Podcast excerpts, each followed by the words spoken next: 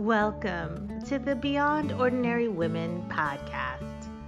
Every two weeks, we post podcast versions of one of our free training videos, or you can access our videos now at beyondordinarywomen.org. Enjoy the podcast. Hi, I'm Kay Daigle of Beyond Ordinary Women Ministries, and I'd like to welcome you to this video uh, to this session with Kat Armstrong, our special guest. Kat is the co founder and leader of Polished, a ministry for young women. And she is here sharing lessons in leadership with us. And the first one that she is going to share is recruit the right volunteers. And Kat, we both know that every leadership capacity has people that work with you. Sure. If you're a leader, there have to be people following. Absolutely. And so, in a nonprofit, as you have, or a nonprofit as I have, or a church, or even if you're you're the chairman of a committee, you're the leader of a team, there will be volunteers. And it takes an army. It does. And so, what you're going to share with us, I'm so excited because it's going to apply to just really anyone in leadership. Because if you're leading others, that means you've got some volunteers right. somewhere along the line, especially if you're in ministry or yes. church work of mm-hmm. any kind.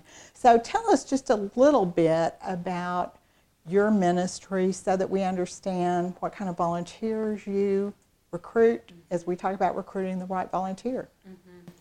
Well, I'm, thank you so much for this opportunity. I love any time I get to spend with you, and I'm really excited that this could be a resource to women who are trying to recruit volunteers and are maybe building a ministry that's all of a sudden outside of their, you know, there's only one person, we're only one p- person, and you need lots of others to help you. So I'm excited about this opportunity. But Polished, we've been around for 11 years in May, which is crazy to think about. Yes. Uh, but Polished wouldn't be around if it weren't for Stephanie Giddens. She's the other co founder of Polished. It was really her idea and her vision. And I'm so grateful that she roped me in to be her partner in crime to start something new. But really, we just saw that in our lives as young professional women, we were seeing a lot, it, there were challenges to presenting the gospel with our peers and with our coworkers. And we were looking for a way to make that more simple and more accessible.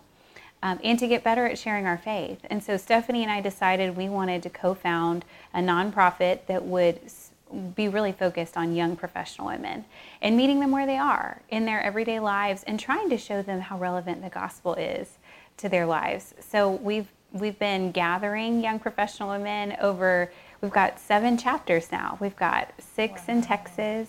We're just launching one in Oklahoma City. And you began here in Dallas. That was your first chapter, yeah. Yeah, I mean, it, at first it was Stephanie's idea, and then it was us partnering together, and then it was growing about 10 women that we thought would help us on our leadership team. And before we know it, we've, we've shared the gospel with over 30,000 women. And uh, glory to God. I mean, He's doing something really, something so far beyond what we dreamed or imagined, truly. But part of our success is that we are almost completely a volunteer run organization. So we've got close to 200 volunteers that are spread out across Texas and Oklahoma that are really invested in this vision and this mission. Wow, that's a lot of volunteers. So you definitely know your stuff. And you, like me, you probably know women in leadership who struggle with the idea of recruiting volunteers. I know women who would just rather try to do all the work themselves yes. than recruit volunteers. It's just mm-hmm. it's scary or they've had bad experiences in the past or possibly they didn't recruit the right volunteer and they learned that the woman either could not um, do the job or was not particularly competent at whatever she was recruited to do. Sure. And so the leader ended up either micromanaging her and spending more time doing that than doing it herself. Yes. So she decided next time she'd just do it herself. Yes. Or she had to reclaim a lot of the responsibility onto her own shoulders because mm-hmm. the other person wasn't the right volunteer.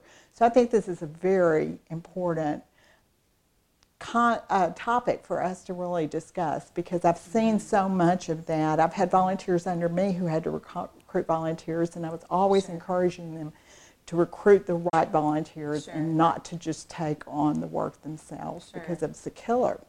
Well, that's really hard. I mean, as you're describing that, I'm thinking I've done both of those things unsuccessfully mm-hmm. in the past. And we, unfortunately, um, sometimes doing it the wrong way can be the best lessons on how, okay, I'm never going to do that again. So I've definitely done that before where I've recruited the wrong people or I've ended up, all that work has come back on my plate.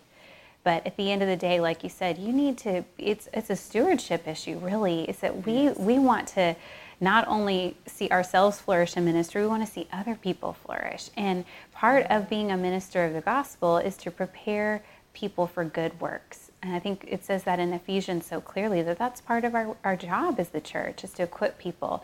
And so we got to give them opportunity.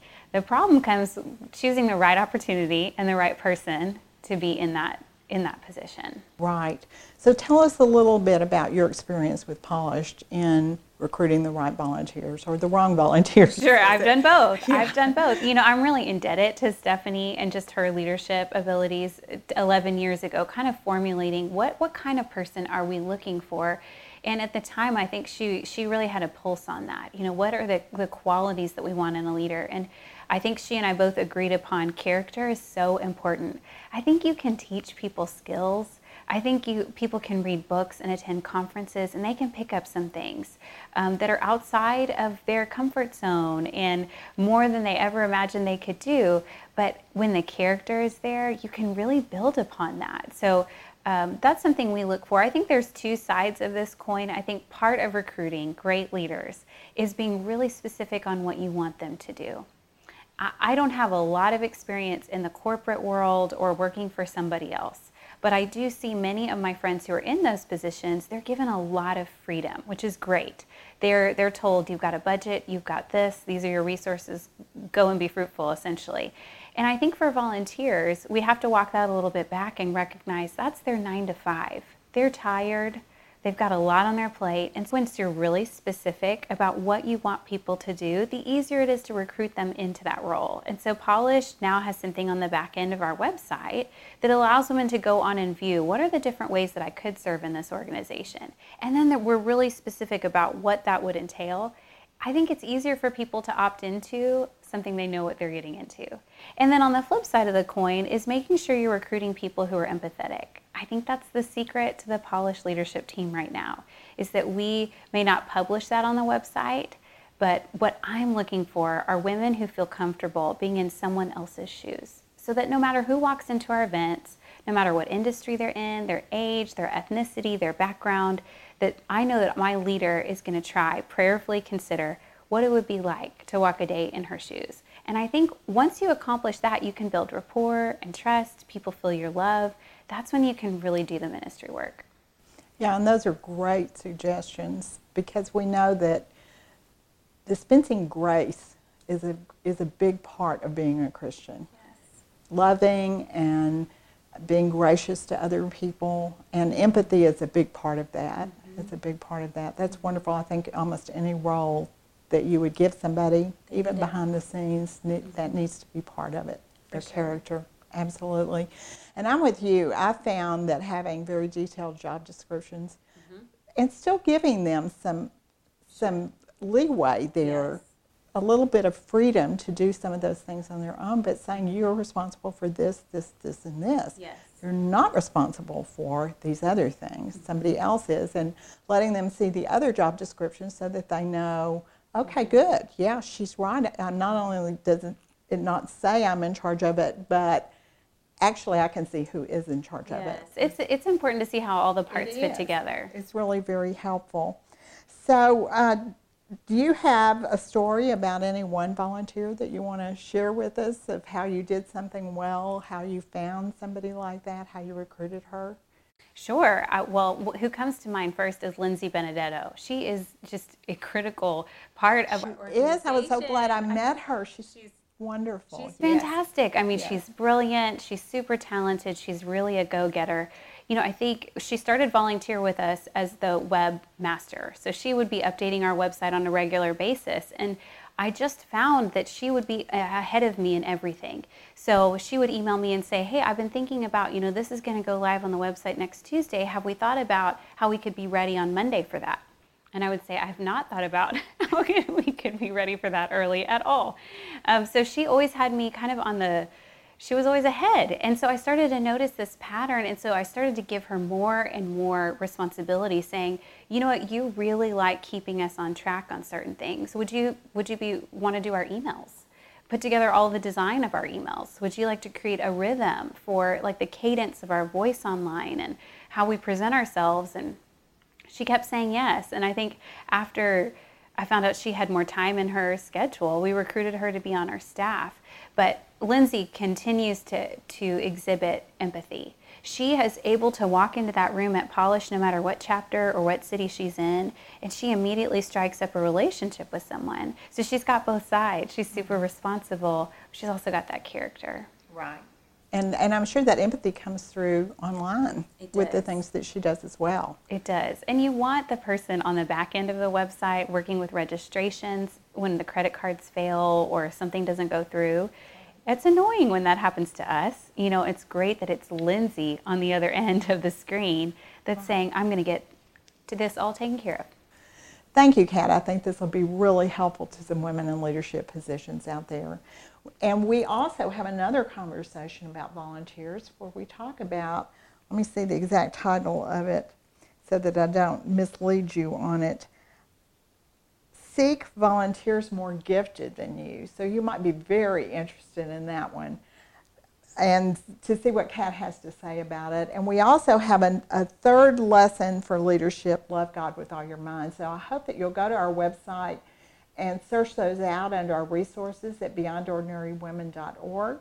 You can, you can learn more about Kat and her ministry at polishedonline.org or katarmstrong.com. Yes. And so we just invite you to really go through any of our resources. We have so many things that will help you as a leader or contact me through our website. Thanks for listening to the Beyond Ordinary Women podcast. You can find more podcasts and information about women in leadership by going to beyondordinarywomen.org. This podcast was produced by Beyond Ordinary Women Ministries.